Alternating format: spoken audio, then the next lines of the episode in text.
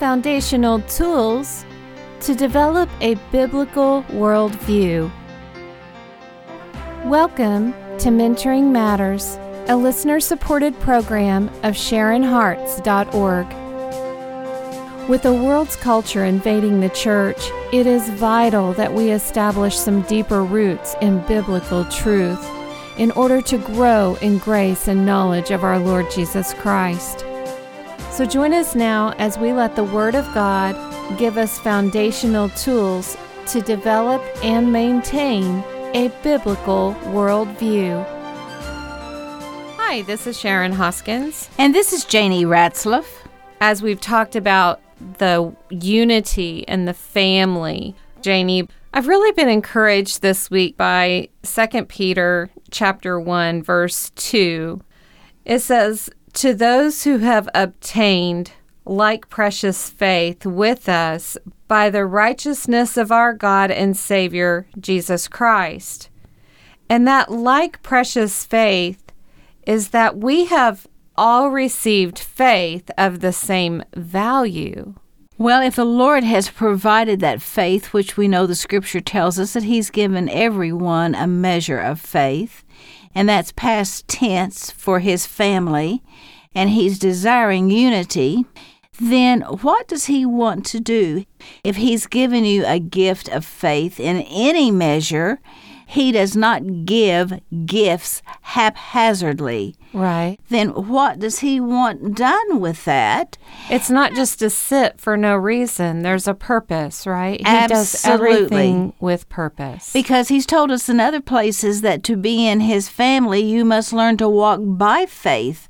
The just will live by faith. So that is a standard. Mm-hmm. In fact, you know, Sharon, we might even be able to say that is a habit that is developed as we comply to the obedience of what Jesus has said.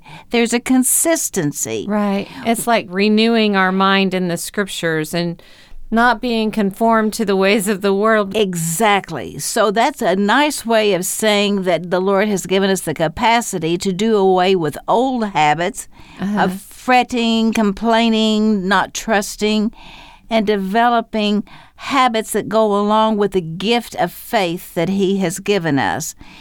And in this second Peter passage, he says that as His divine power has given us everything that we need for life and godliness through the knowledge of Him who called us by glory and virtue.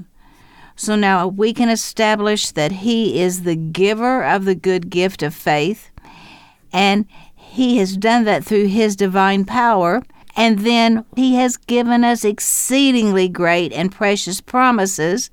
This is what He tells us in verse Uh-huh. 4 that we might be partakers of the divine nature, having escaped the corruption that is in the world through lust. So, to be a part of the divine nature, then we need to recognize what we have been delivered from. And Sharon, that's an open door to go back and see Romans 6, 7, and 8, where we recognize what the cross has done for us, how we then can struggle in Romans 7, but the victory has been given to us in Romans 8.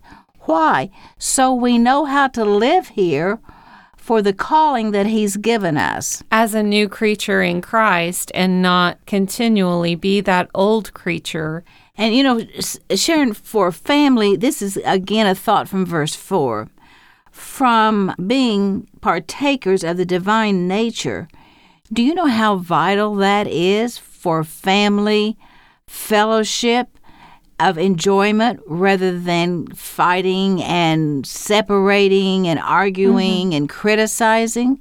We need that divine nature. Right. And he's given us everything right here that he describes in 2 Peter to know how to start to apply that through the gift of faith. So, verse 5 kind of really starts the path. And it says, Now for this very reason, so that you can escape the corruption, you need to give all diligence. Sharon, you're in the training years of children. Yes. Give me an example of how you are teaching your children how to be diligent at where they are in this stage in life. Well, they have a chore list to make sure that they do their chores every day and continually remind them until it becomes a habit. Okay, so right there, you're then teaching them not to procrastinate. Right. All right, if they clean the table, they don't clean it two hours after dinner. Right. They clean it. Right after dinner. All right. So you're already teaching them habits Right.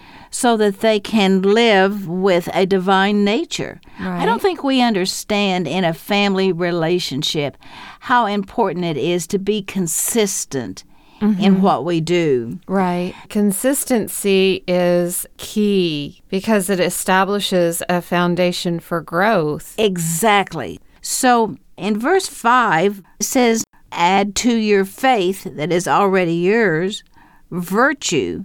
Now I want to back up as I see here that after being diligent in what you do to the faith that has been given you, you add virtue before you do knowledge. If Oh, you that's do vir- interesting. that's interesting, isn't it? So what is virtue? Virtue is the ability to do good with the consciousness that you're doing what God would want you to. Obey your parents, Okay. submit to authority, Okay. cast your cares upon Him, for He cares for you. right. Do help- things without complaining or Yes, and that's so ingrained in you that as you develop virtue by diligently doing whatever you are called to do, right. then you're better prepared to understand the knowledge of what you need to do as you grow in faith to the ultimate goal of knowing how to love in the family with agape love. Like renewing your mind, that would be something that we could do, right? Absolutely. How else do you get rid of a bad habit except to change your thinking and develop a good habit? Right. Retrain your brain, Retra- Sharon. That's right. And the Word of God is the best place because that is the Christian's manual. Okay. All right, that's how you take your theology, a big word, and you apply it to daily living. Okay. Okay? Well, what all does virtue entail, Janie? Well, Sharon, I don't know that I know all that it can entail, but I know that it does entail integrity, making wise choices from all of the friends that you associate with, knowing when to speak, when to be silent, when to submit, when to go that extra mile, even if you don't understand it. It includes honesty. Okay. It's too easy to tell somebody a half truth because you're speaking truth, Uh huh. but you're not giving all the facts. all the facts. and right. so you're influencing. Uh-huh. Then virtue includes compassion. Okay. Rather than choosing to get angry because your expectations have not been met, you're willing to still have compassion for where the other person is. It's causing you a problem. Instead of becoming hard hearted about it. That's right, and losing Okay. your sensitivity. And then having just some endearment to each other. Do you know how delightful it is to have someone unsolicited just come up and say, Sharon, you mean so much to me? And you really don't know why. And then they will give a reason or an answer that you didn't realize that you were practicing a godly habit Okay. but it has blessed them. It has encouraged them. It has caused them to cease being anxious or maybe angry. You are using the gift of virtue. Okay. So all of those things are entailed in virtue. We're talking integrity and compassion, Honesty. honesty. And Sharon, these are basically heart issues. Oh, okay. And that's why they are really required before the knowledge of the facts or history or procedures. I've listened to a lot of different teachings that are excellent on historical content. Mm-hmm. And in fact, they're good, they're informative, and we need them. But if all of the history or just giving a list of facts leaves me with a cold heart, an indifferent heart, or a heart that is accusatory toward the people that are in history rather than seeing what we can learn and grow and mature from history. That's an excellent point, especially for the culture we're living in. Mm-hmm. That is an excellent, excellent point. So, one of the reasons, Sharon, why the integrity and the honesty and building biblical character is so important is that in our family, with Father God being our Father, He has said that our authority will never put work or service in place of character. right. Okay. So, my question to each of us today is how much of Christ is seen in us? Is there enough of His character because we have established the virtues that He has required of us and that He says He has supplied the ability to have? Mm-hmm. Should reveal a character that others can see Him in us. And then they will be more willing to listen to the knowledge that God has given. But if we're going around being two faced, hypocritical, accusatory, the lack of virtue will nullify any lesson that we have to give. And that's why this verse is so important, Janie, that we take to heart what is being spoken to us here in 2 Peter chapter 1 verse 5.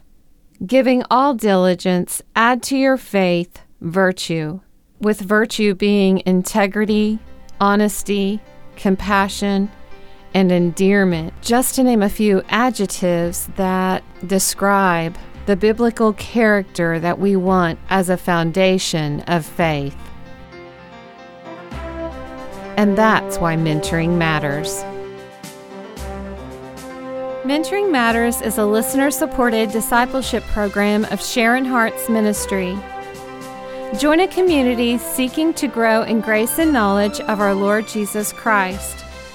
With resource materials available for the journey at SharinHearts.org. That's S H A R I N Hearts.org.